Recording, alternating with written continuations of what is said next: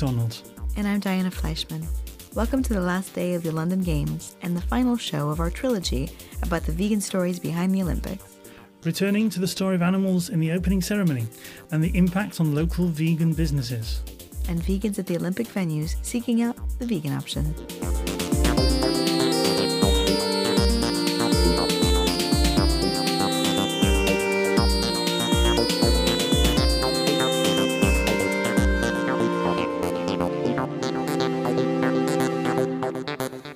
Enjoyed being in London during the Games. The Games volunteers in their pink jackets trying to help people, the athletes in their national colours around the city, the background hum on the news of people winning medals. Even the weather was good. And I, in the last show, I even got to interview a vegan Olympian. Well, I mostly stayed out of London, even though I have been enjoying the weather. And I have to say, I felt really out of the loop of popular culture. I thought Usain Bolt was an energy drink until a couple of days ago. and I've done this before. When I lived in Atlanta during the 1996 Olympics, I visited my grandmother in Munich. Where did you go when the Olympics were in Munich? In 1936. I'm not quite as old as you, Ian. But even though I'm like an American Olympic Grinch, Ian's interview with Kara Lang warmed my heart, especially as I learned he cycled over there, the only exercise he got all week. That's how close we are to the games 20 minutes on the cycle. Sandra Hood, the dietitian we interviewed in the first show, emailed us to say the Olympics appear to have engaged the whole of the UK population, who I feel have embraced it. Most vegans I know keep fit and active. However, it is a shame that the majority of the UK are spectators rather than participants. Nevertheless, hopefully it has motivated people to get more active. Well, I've been trying to get more active, but not because I'm trying to look like hard bodied Olympians. Now, when I posted that interview, Kara's team were battling France for the bronze medal, that interview with Kara Lang. No one had scored, and the game had gone into extra time. But within five minutes of the interview going on the veganoption.org, her old teammate Diana Matheson had scored a last minute goal for Canada to win the bronze. Ah, don't just listen to our podcast for the content, but also because it has apparently magical powers for Canadian athletes. You might remember the controversy around the use of animals in the opening ceremony. Animal protection groups had objected to the use of animals, both for the welfare of the animals and the presentation of an idyllic animal agriculture.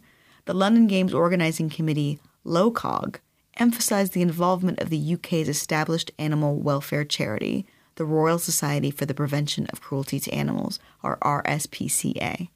Ceremonies director Bill Morris had written to campaigners saying that the animals were not going to be part of the food chain, but hired from specialist suppliers of animals for entertainment. Like everyone else, we've seen the ceremony on TV. In fact, we could even hear the opening ceremony from our apartment in London. As opening ceremony director Danny Boyle promised, most animals were part of the pre show, a recreated 18th century farmland, and only a couple of draft horses were in the actual opening ceremony. Animal activists have raised concerns with us that the sheep were visibly scared, racing up and down their pen, their transport to and from rehearsals, and a live ceremony during hot weather by London standards, and that although the animals were out of the stadium for the ceremony proper, they were still surrounded by roaring crowds when the Red Arrows, a military air display team, flew overhead. The RSPCA told us that, quote, their inspectors were satisfied that the animals were fine. The supplier, First Choice Animals, has since the ceremony given an interview to a UK newspaper which revealed that the sheep, the majority of the animals, were new to being used in entertainment. Now, when the ceremony began, I was still uploading our first Olympic show. Diana, you've spent more time with animals than I have. What did you think of the ceremony? Yeah, I've spent a lot of time as a kid around chickens and horses, pigs, goats, lots of other animals. And I only really saw the draft horses. One was cantering and one was trotting, which made it look a bit like they were stressed, since they're not actually meant to move asynchronously, that is, at different gaits. Last time, last show, I said it would be better to use animals that had been in these kinds of settings before, as they'd be more desensitized. But then again, the animals wouldn't really be good for the show if they had been frightened from an entertainment standpoint. Nobody wants to see animals cowering in corners. I put activist concerns, particularly about the sheep, to the director of supplier First Choice Animals, Jill Clark. She declined an interview, saying she clammed up in front of a microphone, but emailed to say that the animals stayed at the venue, not transported back and forth, that trainers had acclim- acclimated the sheep to loud noises, uh, and that it was her, quote, company's policy that any animals used do not go for slaughter. She hasn't yet said exactly how that works when someone else owns the animals. Liz Tyson, director of one of the campaigning groups that had objected to the use of animals, doesn't think that's enough. She said, quote, that the animals will be spared slaughter in order to live a life of being used for commercial gain in another industry is hardly cause for celebration. You were also trying to get to the bottom of when organizers LOCOG involved the RSPCA. They said they'd involved the RSPCA before the decision to use animals was confirmed. Since then, after repeated questions, the LOCOG spokeswoman has told me that the, the RSPCA was involved after the decision was made to use a concept that involved animals. She says the RSPCA was then involved from the start of the creative process of turning that concept into reality. Is that a little complicated? Well, Ian's going to blog breaking down the correspondence from LOCOG on theveganoption.org. Animals apart. What did you think of that very British ceremony? I thought it was really cool, although without the BBC commentary, I would have been pretty lost, except for Mr. Bean, which has always been my favorite throughout my life. Did I ever tell you about my, my favorite plane journey, Ian? Um, many times. Really? But not the listeners, tell them. so I was on a Transair Portugal flight, and uh, my grandfather managed to get me bumped up to first class. I was 15, and they gave me three glasses of champagne before we even took off. And they had Mr. Bean on in first class for the whole flight. Fantastic. You know what Kara Lang was doing when she was 15? Scoring goals for the Olympics. Well, international football, but yes. So um, Ian was helping me understand a lot of the cultural references. Um, and without Ian, I wouldn't have known who uh, Tim Berners Lee was. Well, neither did the entire American populace. And that was a man that made Ian quite verklempt when Tim Berners Lee came out on his computer. And if you're watching the ceremony in America where the presenters wanted you to just Google him, he invented the World Wide Web. And you wouldn't be listening to even this show without him.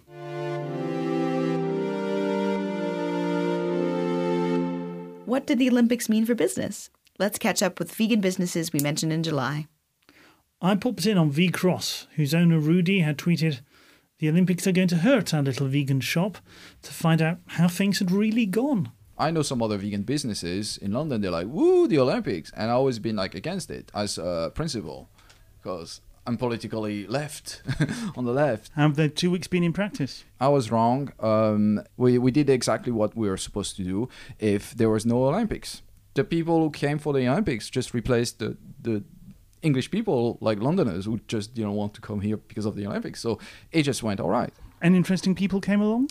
Yeah, we had uh, the visit from uh, Kara Lang. She's a Olympian, and she did two she, World she Cups. Was our last show, she was our last episode. Yeah, so two World Cups in uh, the women's uh, mm. Canadian team. She's great. She's awesome. Uh, then also we had uh, the visit of another Canadian uh, Olympian, uh, but a bit older, an older lady. She came with her daughter. She's vegetarian, but her daughter is vegan, and they were very excited to be here. And then I mentioned Kara Lang, and she's like, "Oh yeah, me too. I I, I did."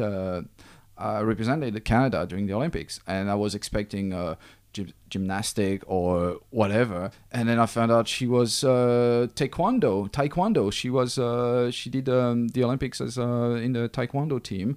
And uh, it was really interesting because she she didn't look like somebody who, uh, who can kick my head head.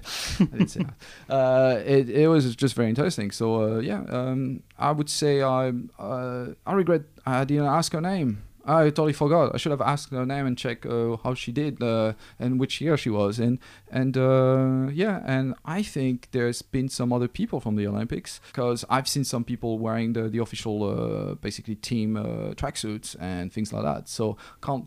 I'm not really sure because I didn't ask anything. I didn't want to. Uh, Which team know, did they look like? I, I they were, look like South Americans to me. So I, I just I, I don't know. They were like could be Spanish. I, I totally forgot. I just saw them and I was like, okay, I'm not going to ask anything.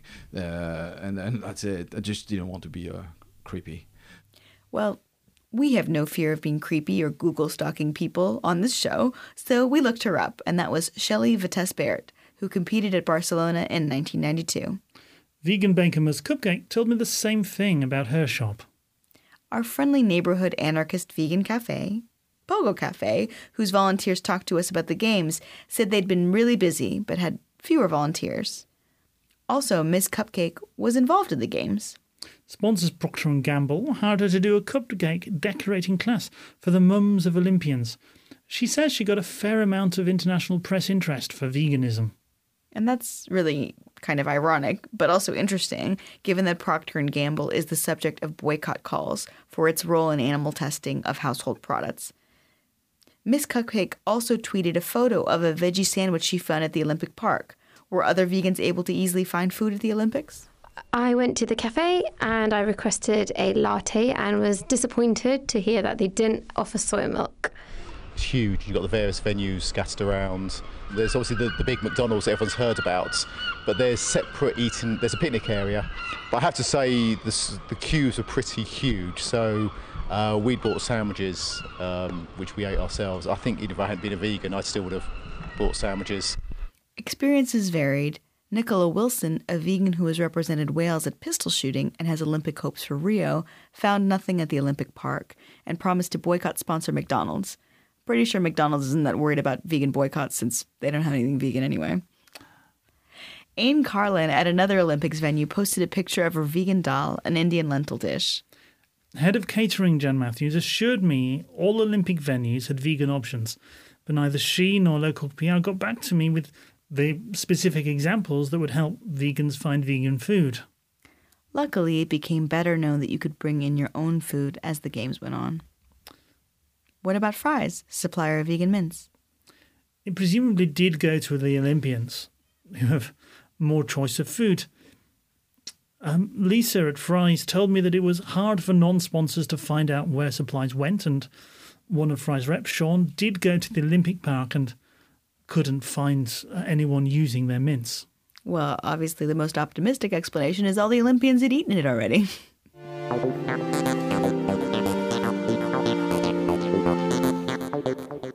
and that's the games. As we record this, the closing ceremony is ongoing. And I feel a little relieved because checking Twitter, people are telling me I'm not missing much.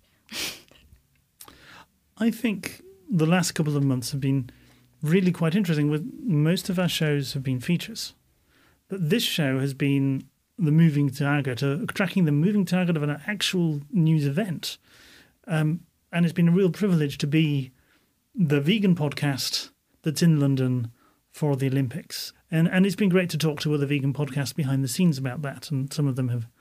Uh, have given some us some love and some shout outs, and I'm really grateful for that it's also meant more research and fact checking than usual and Yeah. exploring stories that sometimes haven't stood up. Ian's done a lot of work this past couple months covering the Olympics. Um, me, not so much. So, at the start of the games, we let you know who was sponsored by a vegan company and about the vegan-ish Williams sisters. How did everybody do? Women using vegan shampoo won water polo. Women eating vegan snacks won rowing gold. And the cl- close to vegan Williams sisters won two tennis gold medals between them. I'm sure that has had everything to do with their uh, vegan products and not anything to do with how they're all American. And we, we tend to do pretty well at the Olympics. Next month, I'm going to be using my psychology background to explore the notion of judgment. What is it to be judged and to judge others and to be part of a moral minority? Vegans are often accused of these kinds of behaviors, but what does it mean? And is it really true? Subscribe on iTunes, Stitcher, or your choice of podcatcher to never miss a show. But don't subscribe via carrier pigeon. That's not vegan. Follow us and tweet us, which doesn't involve real birds, just, just a picture of a bird, at Vegan Option on Twitter. You can like us and comment at facebook.com slash vegan option and leave a comment about the show or the Olympics or pretty much anything you'd like at theveganoption.org. Rob Masters wrote the music. I'm Diana Fleischman, and I made the tea. And I'm Ian McDonald, reporting and producing, and the tea was very nice.